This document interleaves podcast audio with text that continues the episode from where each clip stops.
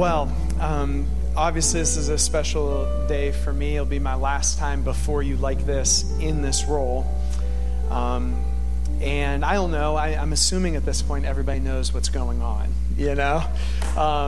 But if you don't, I'm transitioning out of this lead role. That transition's been happening for quite some time, really for the last couple years, been passing on more and more to our staff and our leadership team. And you, Gospel Tab family, are releasing me and my family to a more regional work of church multiplication and multiplying missional outposts in our network in the region. And I think, you know, it's very likely that in the future, I'm gonna get to stand in front of you and tell stories. And I just want to say, like, I could stand here, like, if I started telling stories today of everything that we're seeing happen in McKeesport and Butler and Pittsburgh and Tarentum and all of these, Somerset, I was there 2 days ago, just the momentum that we're seeing in multiplication. And you guys are playing a role in that because you're releasing us to it. And you guys are going to get to be part of that story.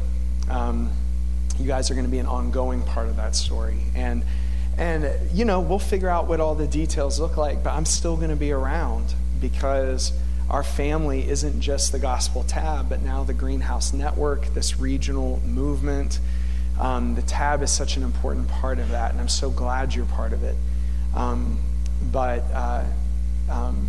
know, we're still going to get to be around each other. So I think I have said this to you, but at least for the next 4 months, and then we'll discern what's next. I won't be here on Sunday mornings, in part because I have other Sundays lined up at other churches between now and Christmas. There's more and more even legacy churches. Interesting, even in this multiplication and all this innovation and stuff, I think in our DNA is just a love and affection for legacy churches like the Gospel Tab. You know, 106 years old this year, I believe. And we just believe that churches like this have a role to play. And so for the next few months, I'm going to be worshiping with some of those churches, preaching at some of those churches, being with some of those pastors and leaders. And thank you so much for releasing us to that. So, you know, coming to this Sunday, I was like, man, what am I going to do? I could just, like, preach my heart out, like preach, you know? And I'll be honest with you, I decided against that. And it's because this story is too good to make the last bit of the story like, wow, didn't Joel preach a good sermon on the last Sunday, you know? Instead, I was like, man, that's not what I want people saying when they leave the service.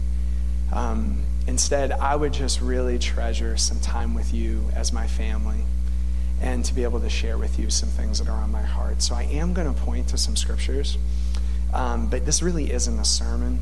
It's more like, here's just the things I really want to tell you on this Sunday, all right? And I'm trusting that Jesus will be with us in it. So people have asked me, you know, what my emotional space is. And I have had some emotional days leading up to today. Like, there was a morning a few weeks ago, I woke up and I was like, man, I was like teary-eyed all morning. And, you know, just paying attention. We have this emotional healing course coming up, just paying attention to our emotions and being curious and asking questions with them and being patient with them. I was just like, what am I feeling, you know, right now? And overwhelmingly, the emotion that I've been feeling, even if I've been teary-eyed, is just grateful. Just really grateful to be part of this story. I may have said this like a few Sundays ago, but recently I was with some Alliance Church planters in another city, and I was taking two people from Western PA with me for some training and stuff. And beautiful gathering, about 30 Alliance Church planters, mostly people of color, women in the mix. I was just so encouraged by the future of the church, even in our Alliance family. And we were at this really big church, and I'm not being critical at all because it's a great place that has done a lot of good ministry. But we were at this really big church, and they wanted us to hear the origin story of this church. It was a campus of another bigger church. And This young guy came in his 20s. He's the campus pastor. And man, he's super cool. He's charismatic. You know, you can tell he's just natural in front of people. And he's telling us the story of the church plant, which basically was like, he was like, you know, you're sitting in a 60,000 square foot facility that was given to me, and the mother church gave us 300 people, and he's telling us how much they have in their budget. Like, he's given us a lot of details about the church. And man, I'm certain God is working, you know, in the midst of all of that. I'm also in this room of these church planters who are largely planting churches in hard contexts where it's unlikely that their churches will ever become, you know, what was being presented to us. And by the way, that doesn't mean that they're less. What they're doing is so beautiful, you know? But the story that was being presented is just so foreign to what this young guy was saying. So can I tell you what was in my heart as I was hearing all this? Oh, I maybe shared this a few Sundays ago, but someone asked him, you know, like, well, what's your fivefold gifting? Like, we talk a lot about fivefold gifting here at the Gospel Tab. If you don't know what I'm talking about, you'll catch up later.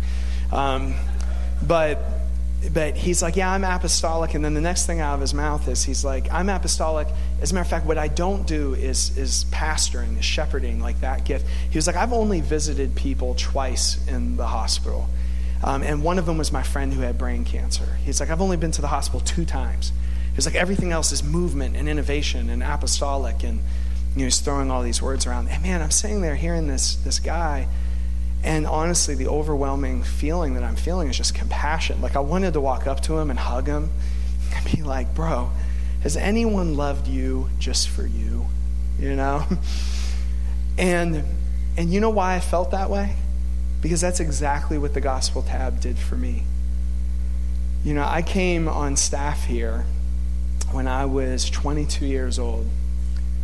You know, young, innovative ideas, good in front of people, you know, all that kind of stuff. And I found a group of people who just loved me, you know, and not my gifts. I'm not romanticizing it. Our church went through a lot in the last 15 years. Like, how many people have been here for at least 15 years? Yeah, some people in the room. If you've been here, you know how much we've been through and how much has changed and how change is hard for everyone and how that's very much been part of the story. There's been lots to celebrate. There's been lots of tears, too. And yet, in the midst of all those changes, in the midst of all the things that were happening, I found a group of people just to love me. And by the way, here at the Gospel Tab, then Crestmont Alliance Church, I had lots of opportunity to visit people in the hospital. I had lots of opportunity to take communion to people, you know. I'm so glad that in my early 20s, I learned to do funerals.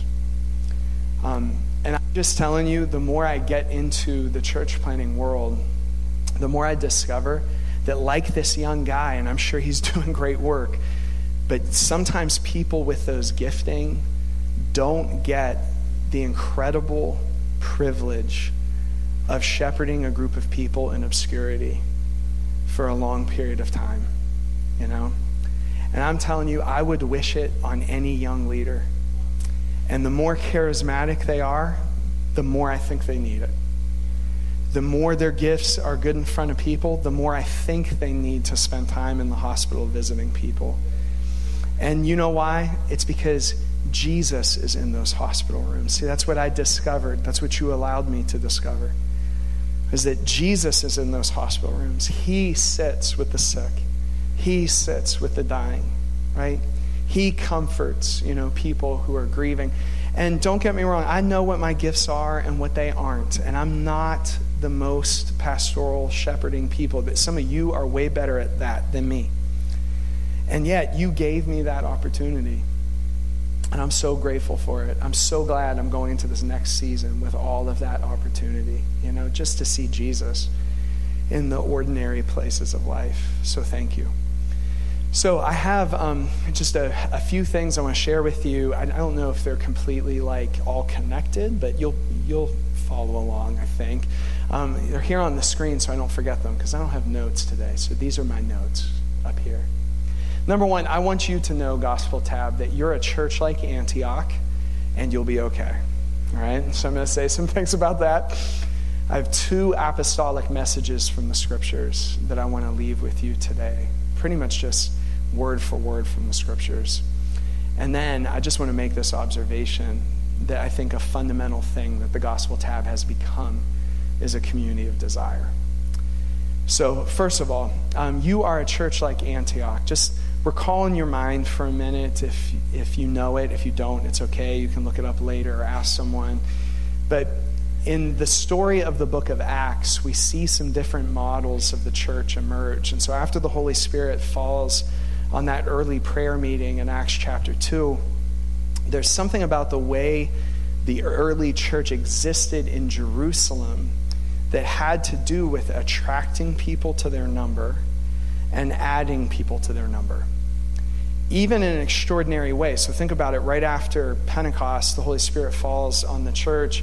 Peter preaches this sermon, and literally there's a response of thousands of people. Who hasn't read that and ached for it, right? Ached for that kind of power, that kind of mass response, right, to the gospel. And if you read in those early chapters, the church settles itself into these rhythms of gathering together, even in larger gatherings. And that eventually, we'll get to this in a second, the church really became a movement of house gatherings. But in Jerusalem, they were still sometimes meeting in the temple. So sometimes in larger numbers. At that point, the church was still integrated with the synagogue. So there were still worship services happening. And there was a character of the early church that had more to do with big crowds. And I just want to acknowledge that God was and is in that. Like, there are times and places where God works on the earth and crowds gather. It happened to Jesus, right? And if we believe that Jesus is still walking the earth today, we would anticipate that that's something that's still going to happen, right? That there's going to be times and places where larger crowds of people gather. Now, if you study, closely Jesus' interaction with those crowds, you'll see it wasn't all success and excitement, right? Like, crowds can be fickle things. They're there in one season, then they don't like what you say, and so they're not there. So you can't put your identity in them. One moment they're cheering for Jesus, the next they're turning on him, right? Crowds are unpredictable things. And yet, God is at work in the unpredictability of the human experience, even in the psychology, the sociology of crowds, right? We would expect that Jesus would show up there. But after a deacon named Stephen gets martyred, the first recorded martyr in the book of Acts, a persecution breaks out against the church, and not by the church's choice, but they get scattered. And we discover in Acts that some of those early believers crossed cultural and racial lines. God started to do a new thing. These reports were coming back to the apostles in Jerusalem that Gentiles, people of different racial and cultural backgrounds, were receiving this same Holy Spirit, that they were being filled with the Spirit, evidencing the same signs and wonders as the apostles in Jerusalem. The apostles themselves are in a learning process of recognizing that this blessing is not just for the Jewish nation, right, but for the whole world, which even the Old Testament had prophesied. And then, in Acts chapter 11, we discover that something special is happening in a city called Antioch, where prophets and teachers have gathered, where a community of people has gathered that has learned to hear the voice of Jesus. A friend of mine who has observed all of this, the Tab, the network, from a distance, one time he said to me, it's one of the things you could say a lot of things about us that might sound like compliments. You could probably say a lot of things that don't sound like compliments too, but you could say a lot of things about us that sound like compliments, but this is one of the things I would treasure the most. He said to me, whatever's happening at the Tab, whatever's happening in the Greenhouse Network, it has all the marks of a community of people that has heard the voice of Jesus. Man, that's good for my heart, to know that this has been rooted in our sincere attempt to position ourselves to hear his voice. And not just to hear his voice, but to do what he says. Amen. That's different than just copying what other people do, right? That's different than just coming up with our own ideas. That's different than just reading books or going to conferences. It's saying we want to hear Jesus and do what he says, right? Because he's the one that we pledged our lives to in baptism. right? Not to a conference or a book, right? We aim so low sometimes, right? And so this group of people in Antioch, they're that kind of community. In the Word of God, by the Spirit of God, through prophetic and revelatory gifts, they've become a community of people who have learned to hear the Holy Spirit. And we discover something different about Antioch. And you can't help but notice kind of contrast between Antioch and Jerusalem. And I'm going to say it again, God is at work in both of these. But you can't miss the difference. And it's that Antioch's legacy really doesn't have to do with the gathering of crowds of people. It really doesn't have to do with thousands of people coming to Christ at once. I'm not saying that didn't happen at Antioch. I'm just saying we don't have record of it. What we do have record of is Antioch being a sending church, of taking their best, Paul and Barnabas, and laying hands on them and saying, go to the Gentile people, right? Go to Jews scattered throughout the ancient world and preach this gospel. They give their best away. I wonder what kind of tears were shed in that moment. I wonder what kind of price Antioch paid over the years. And you know, you will have the benefit as you send someone like me out and others that you've sent out of getting updates almost in real time, right? But Antioch would send people out and not hear anything for years, right?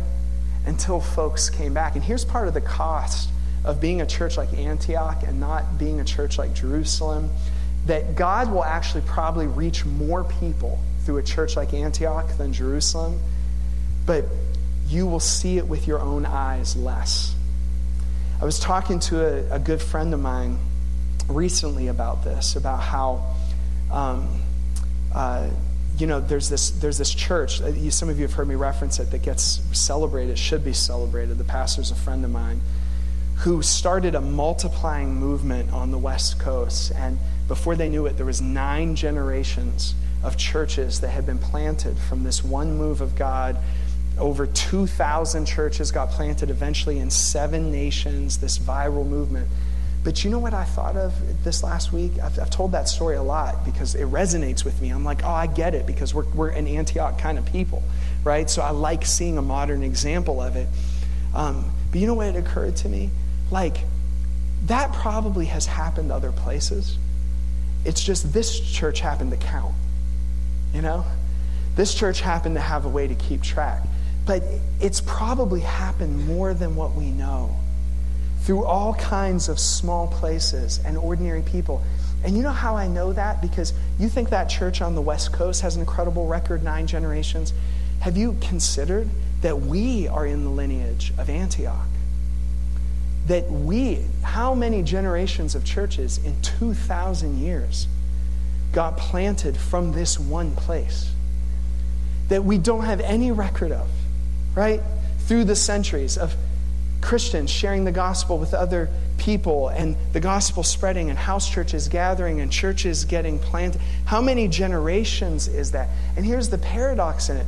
Probably has reached way more people, but probably harder to see because there isn't a crowd, right?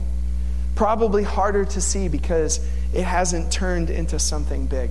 So I think you know this. If you're part of the Gospel Tab, I think you know this, that this is what God is turning us into. But I want to turn your eyes to the Scripture so that, because here's the deal. In the American church, God might be present and is, I believe, in both Jerusalem and Antioch. But I do got to tell you, we only hold out one model of success by and large in the American church for what makes a successful church. We read Jerusalem and be like, that's what it is to be successful. Crowds, thousands of people coming to Christ. I know that because I went into ministry with all those dreams, right? But what if God is calling a group of people to be more like Antioch and less like Jerusalem, to be a sending place, to give away its best, to keep choosing weakness, to choose things that aren't a crowd? How does that make us have to put our identity in Jesus and say our success story is not going to be written in the numbers of people that are in our seats? Our success story isn't written in the budget that we put up at the annual meeting and the amount of pastoral staff that we can hire. It's something else that God is doing, right? And it means, friends, that you might not get to see it, that I might not get to see it. we might never know our impact until glory. And when we get to glory, will we even care? Right? Will we even care when we get there? Right? Because it's his story anyway. Are we going to be counting things in glory? You know, I don't know. I mean, Jesus is going to reward us because somehow he actually does and rewards us. I mean, he doesn't have to do that, but are we going to care? Are we just going to throw it all back at his feet? Right? This reciprocity of wanting to give him our love and him pouring his affection on us, and it's just going to be wonderful, right? But it does mean that other churches even are going to look at you and they're going to have no idea, Gospel Tab, what you've done. They're going to have no idea the impact you've had.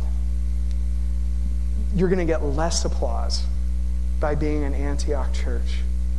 But here's what I can promise you. Jesus will fill in all of that with his presence, with his glory. I feel his presence so strongly right now. He loves that, right?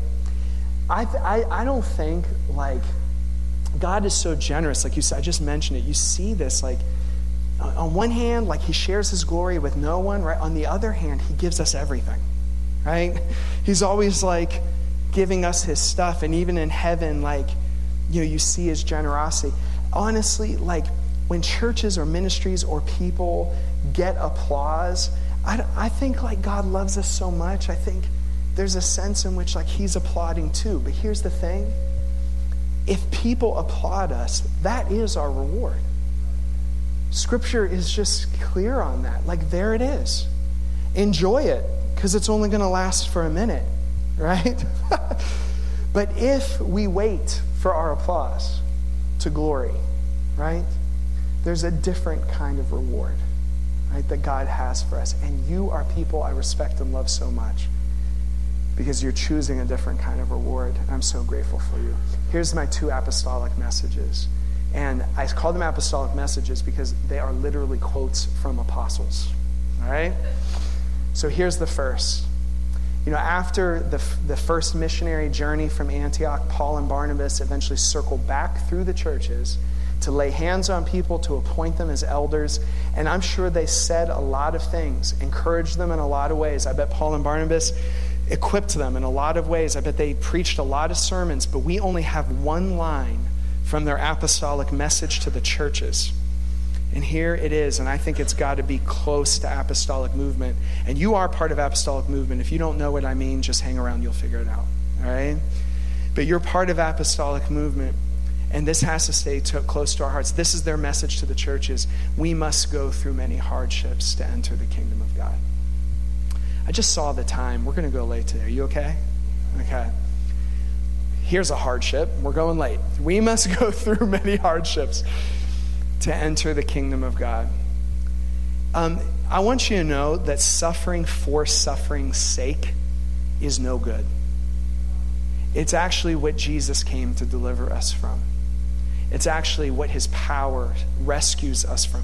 Suffering, the kind of suffering for suffering's sake, for instance, the kind of suffering that's inflicted on the poor and the oppressed for the sake of nothing but people's power or whatever, that is no good, right?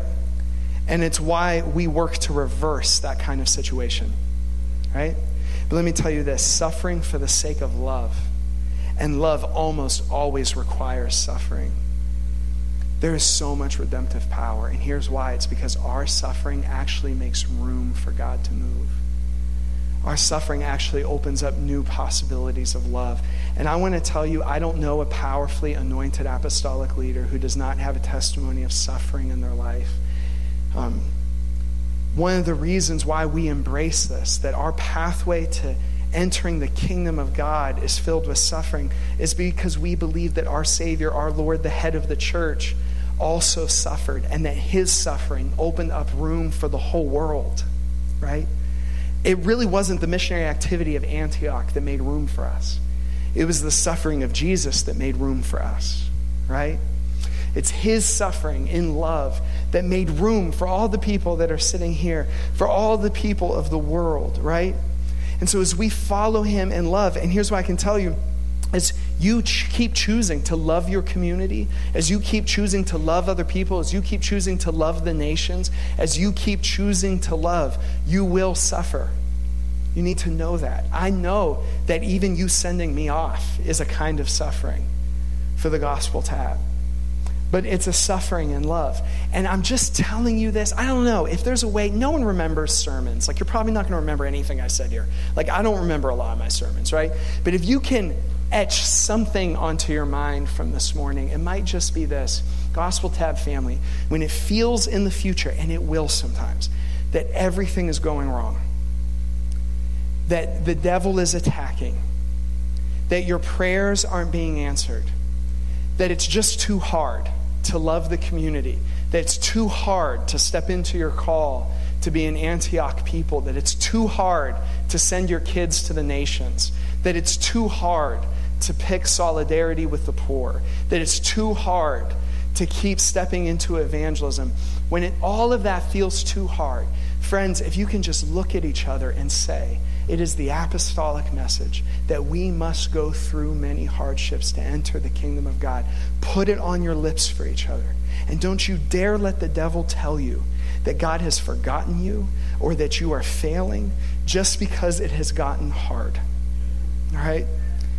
Because this is the apostolic message that we must go through many hardships to enter the kingdom of God. Right? Say it to each other. Remind each other of it. Don't let each other off the hook on this one. Turn to your sister, turn to your brother, and say, in those times, say, listen, I know it's hard, but we must go through many hardships to enter the kingdom of God. I'm going to stand with you in this. I'm going to fast with you through this. I'm going to pray with you through this, right? Until we get to glory. Because this is how we're entering the kingdom of God, right? I don't doubt at all that there's going to be hardships for you in the future. For me, I think I've said this before, Paul at one point says in the New Testament, all I know is that in every city there's hardships. That's how I'm feeling. I'm like stepping into Tarentum, Somerset, stepping into these different places. The city of Pittsburgh, I'm like, all I know is there's hardships in every one of these neighborhoods. All I know is there's hardships in every one of these places. But it is as we go through many hardships, right, that we enter the kingdom of God. And there's more I could have left with you, but I just want to leave you these two things. Here's the second one. It's when Paul is giving his testimony about his interaction with the Jerusalem apostles. And they work out some things because there's some disagreements, there's some hard things. And then this is what they say to him. I have it up on the screen in Galatians. The apostles in Jerusalem say to Paul, it's amazing that this is recorded because it is core to what it is to be the people of God, that he should continue to remember the poor. And Paul says that this is the very thing that he was eager to do. It's like that this is not secondary. This is not an add-on to what it is to be the church. That if there is a church that does not love the poor, that does not have compassion for the poor, we are participating in some kind of religion, but it is not the religion of Jesus. Let me tell you how deep this has gotten into me. I recently told my district superintendent, whose authority I'm under, and I'm working with him, great guy, supports the tab, is cheering the tab on. Even today I got a text from him. But I told him, I said, Dave, I cannot build systems of church planting and multiplication that exclude the poor. Like, if we do, I don't know what religion this is anymore, right? If the poor cannot plant churches in our system, if the poor cannot start ministries, if the poor cannot become pastors, then this isn't the religion of Jesus, right? And so I just want to say to you, friends, with everything in my heart, don't forget the poor in this next season. It is one of the most beautiful things about you that you don't. And I'm not saying, like, love the poor as a strategy for mission and not as a strategy for church growth, because here's one of the things I love about the poor. They don't give a rip about our churches. They don't give a rip about, Andrina, all the people who come in and minister, do they give a rip about our denominations? Do they give a rip about our positions, our title? They could care less, right? My district superintendent asked me recently, he said, Joel, how do you keep your soul scrubbed clean of the religious system? I said, I hang out with the poor because they don't give a rip. They refuse to be part of your narrative of success. If you're a ministry leader, they refuse to be part of it, right? For that very reason, years ago, I asked George Steffi, who's sitting over here, like, how did you keep serving the poor for so many years? Part of his answer to me was, he was doing ministry in East Liberty, other places for years, decades. Part of his answer to me was, it's because I meet Jesus in the poor, and I need Jesus. So do you understand? I'm not saying wear the poor as a badge of honor. I'm not saying make them your cause. I'm not saying make them your strategy. What I'm saying is, you need Jesus, friends. I need Jesus. And let me tell you where you'll find him, is with the poor. So be about the poor. Stand with them. Let your voice, I can tell you, when you do, people will question your ministry effectiveness. They will question your success. They will question your strategy. It doesn't matter. You'll find Jesus there. And that's enough, right? So continue to remember the poor. Here's my last thing. Jake, if you could come up and play. Well, actually, I think we're going to sing one more thing. I know I've held you long, but maybe the worship team could come up, I guess, then. We're going to finish. But here's just my last thing. I've been thinking a lot about what leadership is. I think I've been really reflective on it because I'm, finishing this assignment. And I don't think in the 21st century leadership is about great vision. You know what I mean? Like, I don't think leadership is a charismatic person standing up in front of you and telling you what you should do or what we should do or the vision that they think they got from God that you need to become a volunteer in. Like, I just don't think fundamentally that's what leadership is in the time in which we live. And here's at least my anecdotal, like observation. I don't think people buy it anymore. Do you? In this word-filled day, with all the social media and news, it's like there's so many words. Words have kind of lost their meaning. You know what I'm talking about? And let me tell you, the nefarious genius of some of our politicians is that they say nothing. Instead, they appeal to your desires. All right? They know how to get you to feel something. And if you feel something, you'll vote a certain way, right? And among the emotions that are powerful motivators is fear, right? So politicians on all different kinds of sides love to evangelize in fear without really saying anything because they can get whole crowds of people to do all kinds of stuff, right? I think in the 21st century, what's going to have to rise up in an age where vision doesn't matter, words doesn't matter, we don't trust our institutions, we don't trust charismatic leaders. Like, how many times are we going to watch leaders fall in the church? How many times are we going to watch our politicians disappoint us, right? And still think that somehow this works, right? I think God is doing something new, and new as in he's done it before. I've been thinking a lot about the monastic communities. I live with these Benedictines now. And I've been thinking about, I don't think like the monks and the nuns, in a time when the Roman Empire was cracking and falling apart, I don't think that they were communities of great vision. Like, here's how we're going to take the city. Really? Is that how they talked? See, that sounds so familiar for us in church because we've put on a pedestal a certain kind of politician, a certain kind of CEO, and said that's godly leadership in the church, right? Most of these monks and these nuns, we don't even remember who they were, right? But they saved civilization. They cared for the poor. They fed people. They preserved knowledge. They gave us books. They figured out medicine, right? All without, like, we remember some of them, but rarely in their lifetime. It's really interesting. We remember a lot of the monks and the nuns. Like, hundreds of years later, they become heroes to us. But in the time, they weren't those kinds of leaders. How could they be? They're like hidden away praying 3 times a day. So what was the effectiveness of their leadership? Here's what it was. The Jesuits, the Benedictines, the Dominicans, all these groups, they were communities of desire.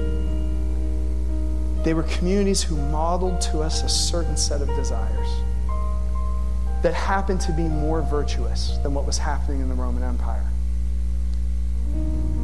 So they modeled these desires. While empire was saying the poor didn't matter, the monks and the nuns showed to us that you could actually want the poor, that you could actually want them, that you would want them to be at your table, that you would want them to be in relationship, and not for what they could give for you, but just for them, right? They modeled to us a desire for mission to the point of death. They modeled, and I know I'm romanticizing things a little bit. There were some stinkers in there too. I get it, all right?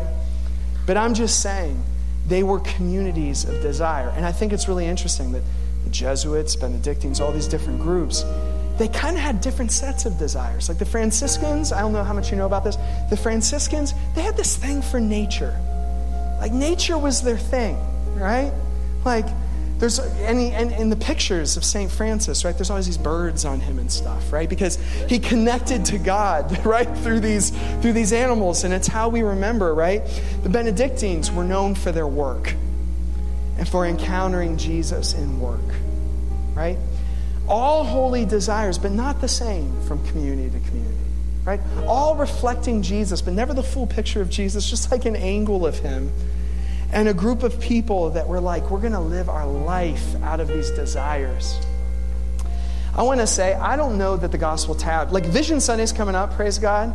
But like, I don't know that this has ever been a community of great vision. And I don't know that I've really been a leader of great vision for you. Here's what I mean. Like half the time when the leadership team asks me questions, I don't know the answers. You know what I mean? Like, it's like, I don't know where we're going. I don't know how this is going to work out. I want to tell you that's okay too. So long as your desire is for him. So long as your desire is for the things that are close to his heart. As long as your desire is for the things that are precious to Jesus. The poor, our neighborhoods, our river valleys, right? So long as you catch his heart in those things and you model desire, on one hand, I don't know that the Gospel Tab will ever be a place that attracts a big crowd. I don't know if that's what Jesus wants to do. If he's into crowds in 2023, then go for it. You know what I mean? Like, do whatever he says, you know? But I'm just saying, here's why people are attracted to you, the Gospel Tab, and our Greenhouse Network family. It's not because we've never put out a big building campaign. I'm not putting any of this down. We've never put out a big building campaign, a big like vision like that. I think they see in you an ache for the presence of God. I think they see in you an ache for healing and miracles among us. I think they see in you an ache for the poor, a longing for our communities. And you don't got to worry. Young adults will keep coming to be part of this community, not for your great vision, not because you told them where they needed to volunteer in your great vision, but because you ached for something and ordered your life around that longing, around that ache. Other people will want to be a part of it, which is to say, if I'm talking about aching, it's to say that through many hardships, we enter the kingdom of God, right? Through many aches, through many longings, through many times on our faces, crying out to God for something we believe he can do, but we can't see it yet with our own eyes. It's in that aching that a whole community of people will coalesce around a family on mission. And that's what you've become. You are a community of desire, and I love the desires that you have. And I still want to be part of that. I'm aching with you, all right? I just want to worship my face off. Can we do that? Yeah. I pulled out a hair tie because maybe I'll put my hair up.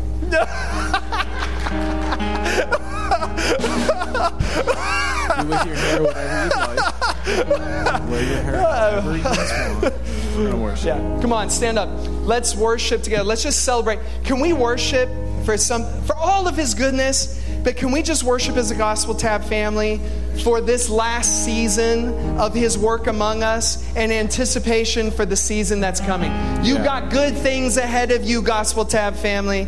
Come on, let's put our hands together for Jesus. We thank you, God. God, all the glory goes to you. Not to us, but to your name, O Lord, be the glory.